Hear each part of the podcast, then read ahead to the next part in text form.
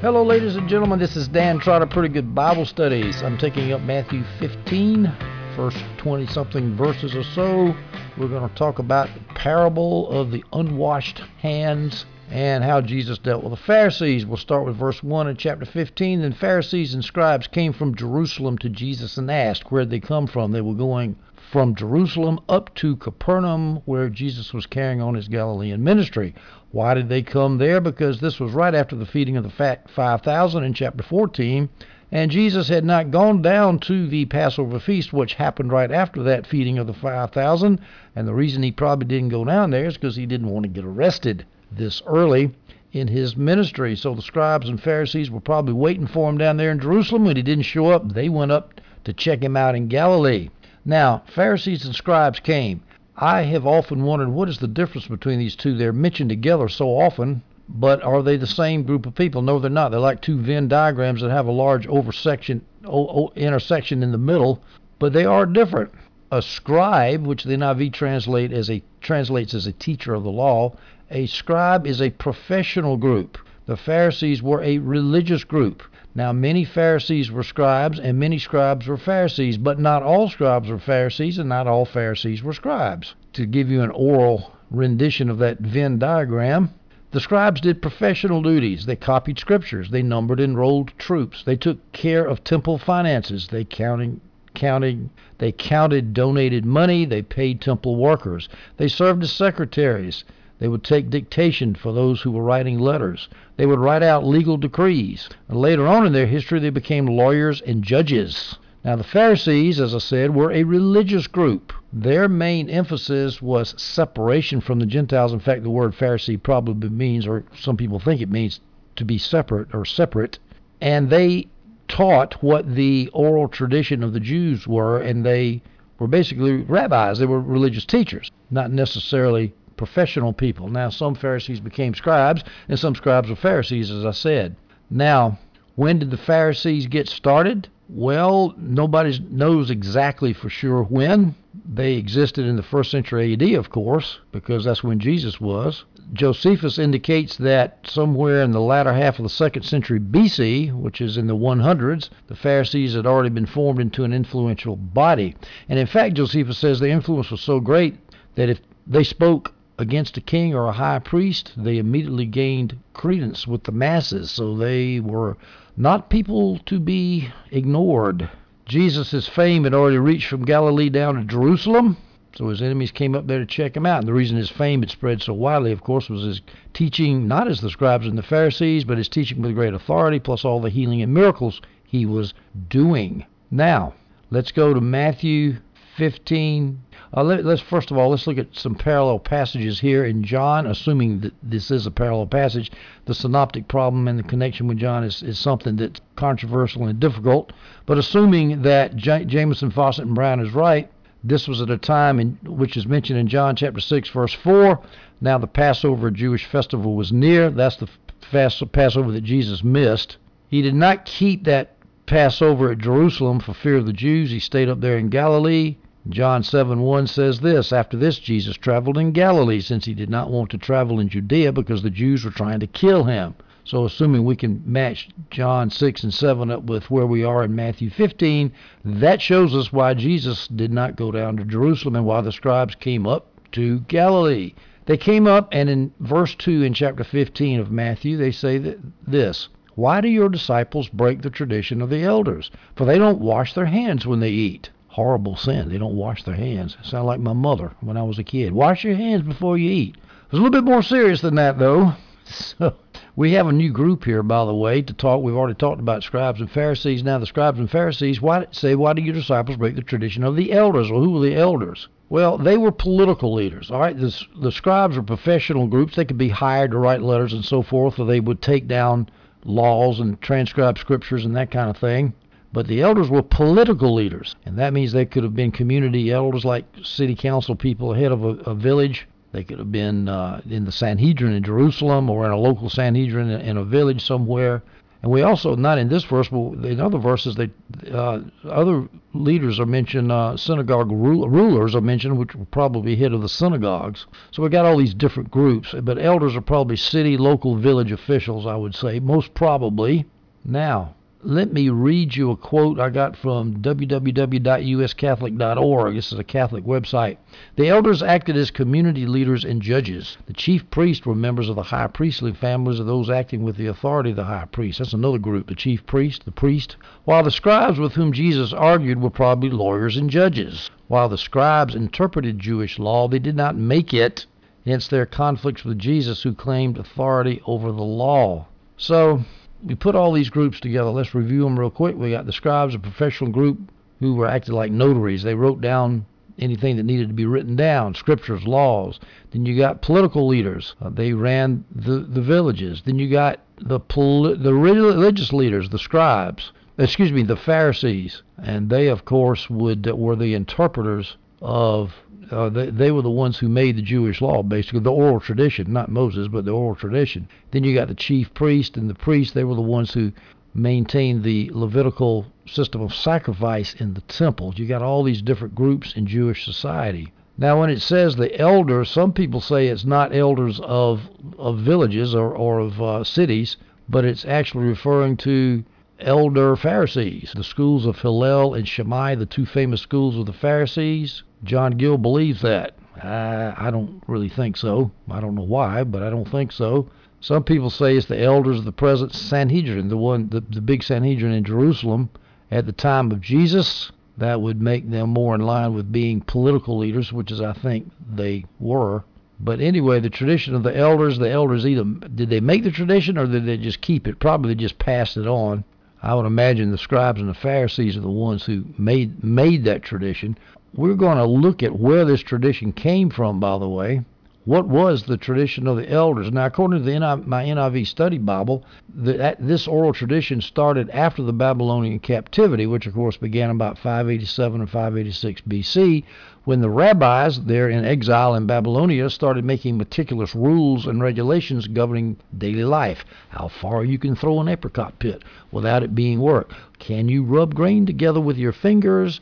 That's work. Can't do that on Sunday on Saturday, but if you rub the grain together with the palms of your hand, you can do it because that's not work. And how many miles or how many stadia can you walk away from Jerusalem on Saturday without it being work at all? This nonsense. So they would make interpretations and applications of the law of Moses, these people, these rabbis in Babylonia, and then they handed down those traditions from generation to generation. Now, in Jesus' days, those traditions were in oral form and they were put in writing in the Mishnah, which is something that if you're going to understand Jewish background of the scriptures, you need to understand the Mishnah. That was the writing of the oral tradition. It was oral until it got written down in the Mishnah about 200 AD after the time of Jesus. Now, I'm going to read you a long quote here from Adam Clarke about this oral tradition. And I'm going to point out here that John Gill said that the Jews didn't even pretend that the traditions came from Moses.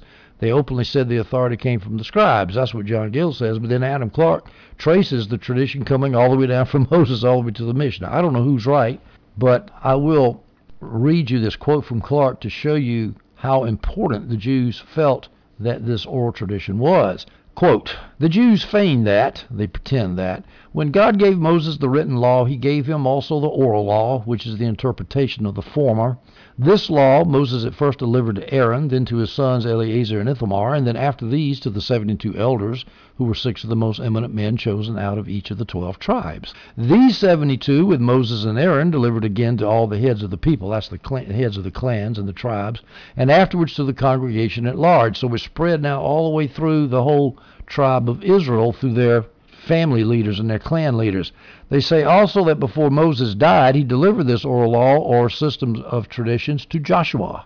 And Joshua then delivered to the elders which succeeded him, they to the prophets, and the prophets to each other, till it came to Jeremiah, who delivered it to Baruch his scribe, who repeated it to Ezra, who delivered it to the men of the great synagogue, the last of whom was Simon the Just. By Simon the Just it was delivered to Antigonus of Socho, by him to Jose, the son of Yochanan, Yohanan, by him to Jose, that's really not Jose, that's kind of Spanish, to Jose, the son of Joezer, by him to Nathan the Arbelite, and Joshua the son of Perechiah, and by them to Judah the son of Tabai, and Simeon the son of Shattai, and by them to Shemaiah and Abtalion, and by them to Hillel, ah, the famous Hillel at the time of the famous Hillel school at the time of Jesus, and by Hillel to Simeon his son, the same who took Christ in his arms when brought to the temple to be presented to the Lord, the Simeon that's in the book of Acts.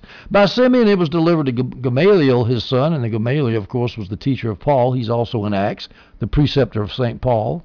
He delivered it to Simeon his son, and he to Rabbi Judah Hakadesh his son, who compiled and digested it into the book which is called the Mishnah. So there we go, all the way from the Mishnah, 200 AD, from Moses about 1450 or so BC. So there's a, a at least a claim that the oral tradition lasted for a long, long time. Of course, this is all hogwash. It, it, was started in Babylonia. It had nothing to do with Moses. And as Jesus is getting ready to point out, it put the people under bondage and it canceled out and contradicted the law of Moses. So, here's the first example of that. Jesus said, or the scribes and Pharisees said to Jesus up there in Capernaum, they don't wash their hands when they eat, referring to the disciples. Why do your disciples break the tradition of the elders? They don't wash their hands. So this is one of the tradition of the elders. You got to wash your hands in a certain way before you eat food, otherwise you're unclean.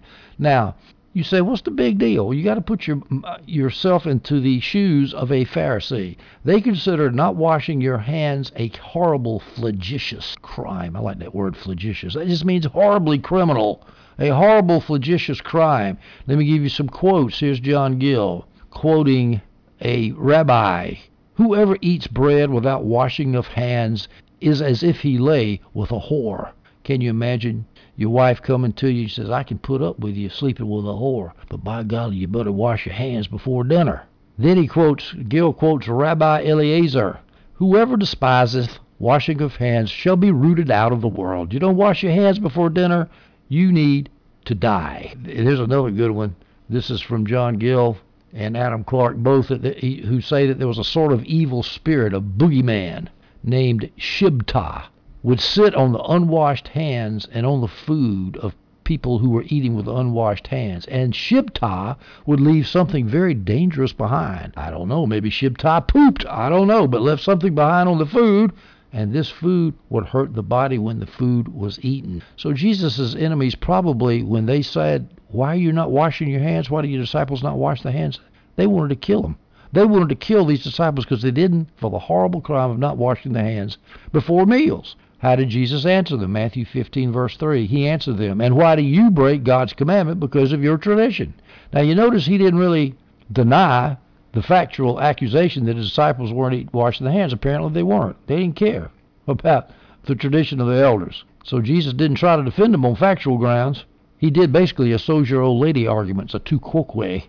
He said, Hey, you guys, we're breaking the traditions of the elders, but you guys are breaking Moses. You're breaking God's commandment, which of course is Moses. And of course, he's contrasting God's commandments according to man's commandments, because these man made rules were made up. This oral tradition was made up by the scribes and the Pharisees. Matthew 15, verse 4. Jesus now gives an example of how the scribes and Pharisees were doing this, how they were annulling and canceling the law of God, the law of Moses, by their man made traditions. Jesus says this in verse 4 For God said, Honor your father and your mother, and the one who speaks evil of father or mother must be put to death. Now, this is straight out quoting from scriptures. Here's the Ten Commandments, Exodus 20 12. That's the sixth commandment, I believe, depending on how you number the Ten Commandments. Honor your father and your mother so that you may have a long life in the land that the Lord your God is giving you. Very famous verse. And then in, in the second reading of the law, Deuteronomy 5:16, honor your father and the, your mother as the Lord your God has commanded you, so that you may live long and so so that you may prosper in the land the Lord your God has given you. So that's straight out scripture. So Jesus quoted the scripture to them, and then he quoted some more scripture to him. He says, "The one who speaks evil of father or mother must be put to death." Here he was quoting from Exodus 21:17, "Whoever curses his father or his mother must be put to death." Leviticus 29, if 20, verse 9. If anyone curses his father or mother, he must be put to death. He has cursed his father or mother. His blood is on his own hands. Pretty strict law. Had to be strict. A couple of million people wandering through the desert. You start having family dissension and rebellion and chaos and anarchy. The whole enterprise would have collapsed. So they had the law of Moses had to be strict. But Jesus quotes that law to show how much honor a father and mother should get. And of course, honor meant among the Jews it meant more than just respect and submission. It meant to support and nourish your father and mother. And now he's going to quote the tradition that violates that that abrogates that effectively abrogates that law. Matthew chapter 15 verses 5 through 6. But you say, you scribes and Pharisees, Jesus says, but you scribes and Pharisees say, Whoever tells his father or mother, whatever benefit you might have received from me is a gift committed to the temple, or as the parallel Mark says, korban, which is the Hebrew word that meant a gift committed to the temple. Whatever benefit you might have received from me, the, these Pharisees are telling their fathers and mothers, anything I could have given you, I've already given it to the temple. And Jesus goes on, verse 7, quoting the scribes and Pharisees. The scribes and Pharisees say that he does not have to honor his father. If he's made that gift to the temple, he doesn't have to give it to his father. And some manuscripts say to your father or your mother. You don't have to honor your parents. You don't have to support your parents if you make a gift to the temple. Pay the temple workers to pay or to pay the temple workers or to do charity with it or whatever whatever the temple or to repair the temple. However the temple used the money, the temple got the money. Your parents did not. Jesus continues, In this way you have revoked God's word because of your tradition. John Gill points out that uh, once uh, you made a gift korban, that korban gift could not be revoked or converted to any other use. And all you had to do was say korban, and the gift was untouchable. Nobody can use it. This was a tradition of the elders. It was not in the Old Testament law. And it was such a harsh tradition that Jewish rabbis were open to a dissolution of the vow in order to help the parents. So even the rabbis realized this thing was was not good for parents. Some people say that uh, actually the rabbis opened the vow of Korban up to a dissolution so that parents could be helped because of Jesus' criticism here. They realized it was just and they had to fix the system.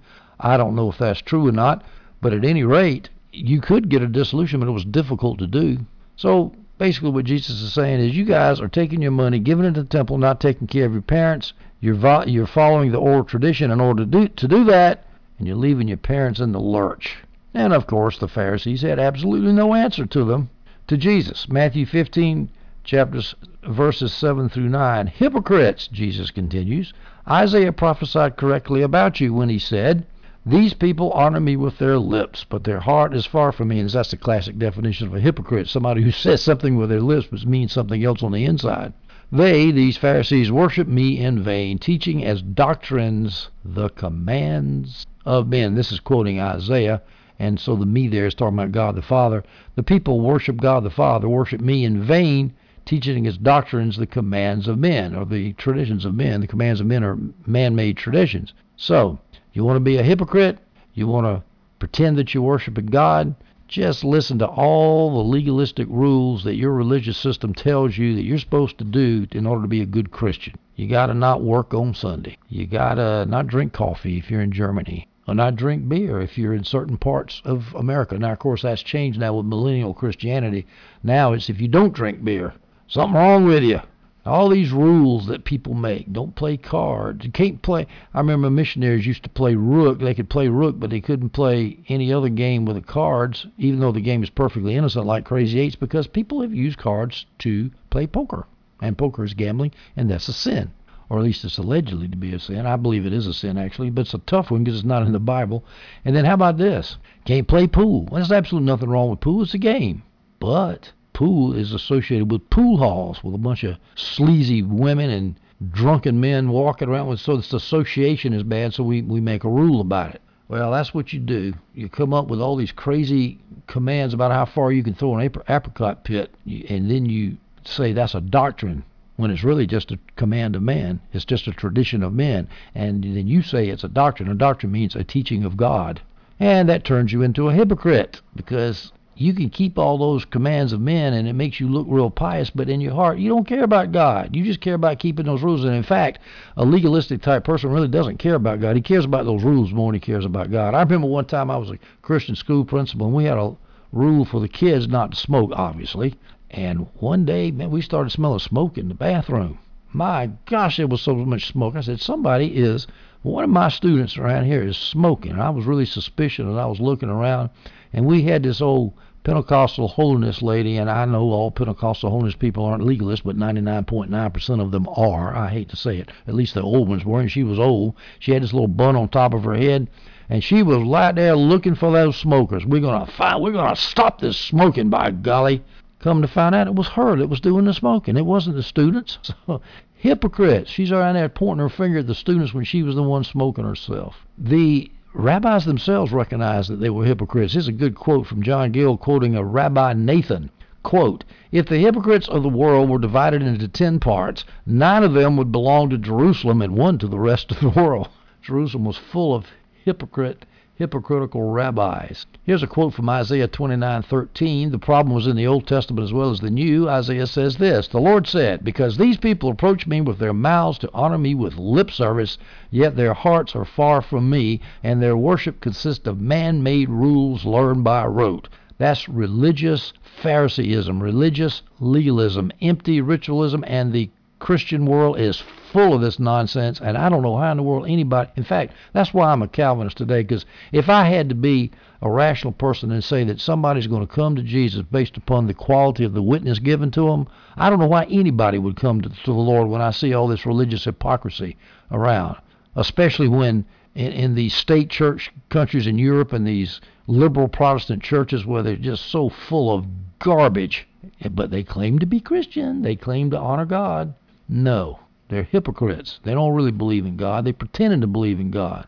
These commands of men that were taught, Jamieson, Fausset, and Brown described this way the driveling nature of their multitudinous observances. With perfect description of the traditions of men and the oral tradition of the Pharisees. Matthew 15, or the commands of men, as Matthew puts it. Matthew 15, verses 10 through 11. Summoning the crowd, Jesus continues, Jesus told them, Listen and understand. It's not what goes into the mouth that defiles a man, but what comes out of the mouth. This defiles a man. Now, the disciples consider this a parable. To me, it's pretty obvious what it means. What goes in the mouth that defiles a man? Jesus is saying, Look, you got dirty hands and you wash your food. That does not make you unclean that dirty food that you put in your mouth, it's what comes out of your mouth because that's what you're speaking and that comes from your heart. That's what makes you dirty. That's what makes you spiritually dirty, spiritually defiled. You're not going to be defiled because you didn't wash your hands. And remember now, Levitically unclean meant you violated the Mosaic law. That would make you ritually unclean. But this is violating a tradition of the Pharisees. That doesn't make anybody unclean because that has nothing to do with Moses. It was man made. Now, notice that Jesus here is summoning the crowd. He's not just talking to the Pharisees anymore. They probably, the crowd probably overheard the discussion, and he turned around and looked at the whole crowd and said, "I'm going to tell you all, not just these Pharisees. I'm going to tell you all." And he directly challenged the Pharisees publicly and says, "What they're talking about is BS. It doesn't. It's not what goes into the mouth that defiles a man. So don't listen to these people." No wonder the Pharisees didn't like Jesus. Jesus figured it was not worth his time to deal with such stubborn and obstinate people, so he just turned away from them and started teaching the crowd. Here's a rabbinic quote reflecting the rabbinic attitude toward defiled meat. Quote, forbidden meats are unclean themselves and defile both body and soul. In other words, you eat something with unwashed hands, you're not only making your body dirty and defiled, you're making your soul defiled. Now, let me make a, a, a comment here, a matter of opinion here. There are some people who don't eat the things that are in Moses' laws, not not the Pharisees' traditions, but in Moses' law, they don't eat those things for dietary purposes to make them healthy. And I'm sure it does make people healthy, make them lose weight and so forth. There's nothing wrong with that as long as you don't turn that prohibition into something religious, as long as it is a diet. It is not, I'm doing this because God's going to love me more and I'm trying to obey God. You're not obeying God, you're going on a diet. There's a big difference. Now let's go to verse 12. Then the disciples came up and told him, Do you know that the Pharisees took offense when they heard this statement? Duh, no kidding. Now, is that surprising? The Pharisees would be upset when Jesus just publicly rebuked them. He didn't answer their questions about why his disciples were not washing their hands. He didn't even bother to defend himself. In fact, that was just like saying they're going to keep on not washing their hands. I don't care what you say about them not washing their hands. And by the way, Pharisees, you hypocrites, you're breaking, he called them hypocrites, use the word hypocrites. And by the way, you're breaking the law of Moses. Ooh, and to tell a Pharisee he was a lawbreaker? Oh my gosh, there's nothing worse. No wonder they took offense. It's funny the disciples came up. Do you know? Well, of course he knew. But I guess the disciples were a little bit uh, worried Here's some optional thoughts that might have been going through their mind. They could have been afraid that the Pharisees were going to nail them, put them in jail, call, haul them up before the Sanhedrin. They could have been saying, Jesus, we need to be careful here. The Pharisees are upset by what you're saying, we need to make escape plans if necessary. Or they might have actually, according to John Gill, been concerned that they had lost a chance to win them over to the gospel. I, I doubt that. I don't think they they were that charitable toward the Pharisees. I mean, did Jesus ever worry about losing his chance to win the Pharisees over to the gospel? He called them hypocrites. Well, that's a great witnessing technique, isn't it? You hypocrites! Gosh, I wish we had people like that today. Somebody come visit Andy Stanley's church and talk like that. See what kind of uh, evangelistic results might occur. Matthew 15:13. He, Jesus, replied, Every plant that my heavenly Father didn't plant will be uprooted. This is easy too.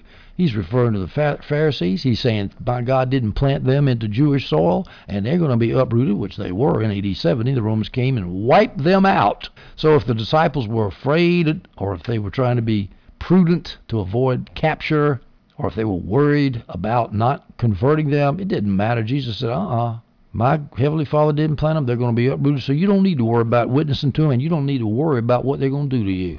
Now, notice that this verse could be misused. Some people could say, well, there's no point in opposing people who are opposed to God because God's going to uproot them eventually, so we'll just let them run amuck all over us. No, we should contend for the faith. We should fight those who are opposed to the fa- faith. After all, Jesus continued to fight the Pharisees until he died. He exposed them very courageously, very bravely, in a way which he knew would eventually get him killed. I mean, what did look at he did when he went to Nazareth? He, the crowd loved him when he first got there. By the time he finished teaching in the synagogue, they took him out to a cliff to throw him off to kill him.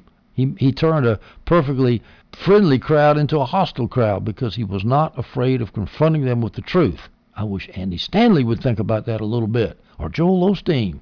But this is rather an encouragement, not a discouragement, to talk to speak truth to our enemies, our spiritual enemies. No matter how entrenched the opposition is, Jesus is eventually going to root it out. So just keep on talking and don't worry about when it looks like you're going you're going to be thrown in jail or the culture's ignoring you or the church is not growing or the church is split and all this bad stuff that can discourage Christians real fast. This should encourage us. There's nothing that Jesus, God didn't plant that's not going to be uprooted, and that includes LGBT activists, that includes liberal Protestants, that includes atheists, that includes Islamists, that includes all who have raised their fist up against the revelation of God the Father in Jesus Christ His Son. They're going to be rooted up. And there's no sense in worrying about it. It will happen. Matthew 15, verse 14, Jesus says concerning the scribes and Pharisees, Leave them alone. They are blind guides, and if the blind guide the blind, both will fall into a pit. You want to follow the Pharisees, you're going to fall into a pit along with the Pharisees. Notice that Jesus is saying, Yes, these Pharisees are going to fall into a pit. So don't follow them, because if you do, you're going to fall them into a pit too. And just, and besides, how stupid it is to follow a blind guide. Nobody does that. And the Pharisees are blind. They're spiritually blind. Don't follow them. Leave them alone. There's no use in casting your pearls before swine, Jesus said in another metaphor in another place in his ministry. But here he says basically the same thing. Leave them alone. Don't try to convince them. Don't try to talk to them. They're hard hearted. They've proved they're hard hearted. Just leave them alone. Now, you can't you can't force somebody to believe in Christ. I don't I don't care how holy you are, and I don't care how well reasoned your arguments are. You can't force people to believe in Christ. Now that doesn't mean to ignore them. And some Adam Clarke points out that some people have misused these words and say, "Well, we're just supposed to leave them alone. We're not supposed to talk about them." Let me read you the quote from Adam Clarke. These words have been sadly misunderstood. Some have quoted them to prove that blind and deceitful teachers should not be pointed out to the people, nor the people warned against them, and that men should abide in the communion of a corrupt church. In other words, leave them alone, let them be heretics. Leave them alone, let them be blind guides. Leave them alone and let them lead people into a pit. No, that's not what he means. He doesn't mean that people who know the truth are supposed to ignore those who are trashing the truth. What he means is don't follow those who are trashing the truth. Leave them alone in the sense of don't follow them. But by golly, it doesn't mean leaving them leave them alone in the sense of not pointing them out to the sheep. Let's go to Matthew chapter 15, verses 15 through 16. Then Peter replied to him, Explain this parable to us. The parable of of uh, unclean, of not washing your hands, and, and what goes into the mouth does not defile you, but what comes out does. Peter speaking for the rest of the disciples. We read in the parallel passage, the rest of the disciples asked, and Peter asked, probably representing the disciples, explain this to us. And this is how Jesus answers Peter. Are even you still lacking in understanding? Even you, in other words, he, he knew the Pharisees would be lacking in understanding, but he's saying, Peter, are you too like the Pharisees? Dull, as the NIV says, puts it. Are you dull in understanding? You don't understand what I said. And this, to me, I understand that because Peter should have figured that out. I don't see why that's so difficult to understand. Unless he was so used to the Pharisaical traditions that it, it didn't occur to him that what you put in your mouth doesn't defile you. He might have been thinking, of course it defiles you. You remember he had to have a big, a nice, fancy dream about all those unclean animals coming on him before he and and and and, and I think it was an angel in the vision that says, "Eat these unclean animals to prepare Peter for go, going to talk to those unclean Gentiles who ate unclean food and didn't wash their hands." So maybe that's why Peter had a hard time understanding. He was still too immersed in the traditions of the Pharisees. Now Jesus is pretty rough on his disciples when they show lack of faith or understanding, as I've pointed out in previous audios. Like for example, when they were Peter got it's the same Peter when he was getting out of the boat and he started sinking when he saw the waves. And Jesus says, What's wrong with you, you of little faith? Just because you're standing out here in the middle of the sea and the rain storm is raging and the wind is blowing and you're sinking, what's your problem? You need to believe in me. Well, a trainer is tough on his trainees, especially when they're facing death like the disciples were soon to be facing. So Jesus needed to be tough with these guys, and he wasn't worried about running them off. They wanted to stay with him. They loved him, and they they were they wanted to be trained by him. But at any rate, Jesus is not going to hide the the explanation to Peter. He's, he'd already said in two chapters previous in Matthew 13:11, he answered them because the secrets of the kingdom of heaven have been given for you to know, but it has not been given to them. The Pharisees aren't going to know, but by golly, my disciples are. Matthew 15, 17 through 20, Jesus explains the parable. Don't you realize that whatever goes into the mouth passes into the stomach and is eliminated? Or, as the literal Greek says, according to Adam Clarke, thrown into the privy? Whatever goes into the mouth passes into the stomach and is thrown into the privy. But what comes out of the mouth comes from the heart, and this defiles a man. For from the heart come evil thoughts, murders, adulteries, sexual immoralities, thefts, false testimonies, blasphemies.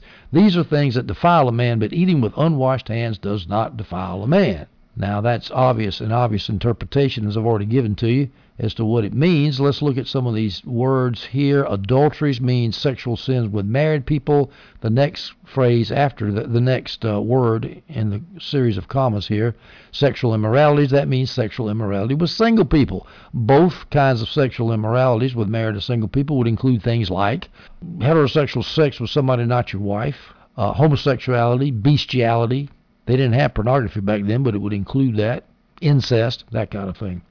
False testimonies could refer to perjury in court, with nothing more serious than that. That's bad business when you pervert justice with perjury. And I would even apply that to just lying outside of court when you're not under oath. Blasphemies, evil thoughts, and murders and obvious. All these bad, nasty stuff comes out of your mouth because what's in the heart comes out of the mouth. Jesus is not interested in whether you wash your hands. He's whether your hands are clean. He's worried about whether your heart is clean. All these bad stuff that comes out of a heart, that is simpatico with Psalms 5 9. For there is nothing reliable in what they say. Destruction is within them. Their throat is an open grave. They flatter with their tongues. That, of course, is quoted by Paul in Romans 3 9, and which all good Calvinists are constantly quoting and saying, look, we are totally depraved. Matthew, that's it. That's it for Matthew 15, verses 1 through 20, the parable of the unwashed hand. I hope you enjoyed it.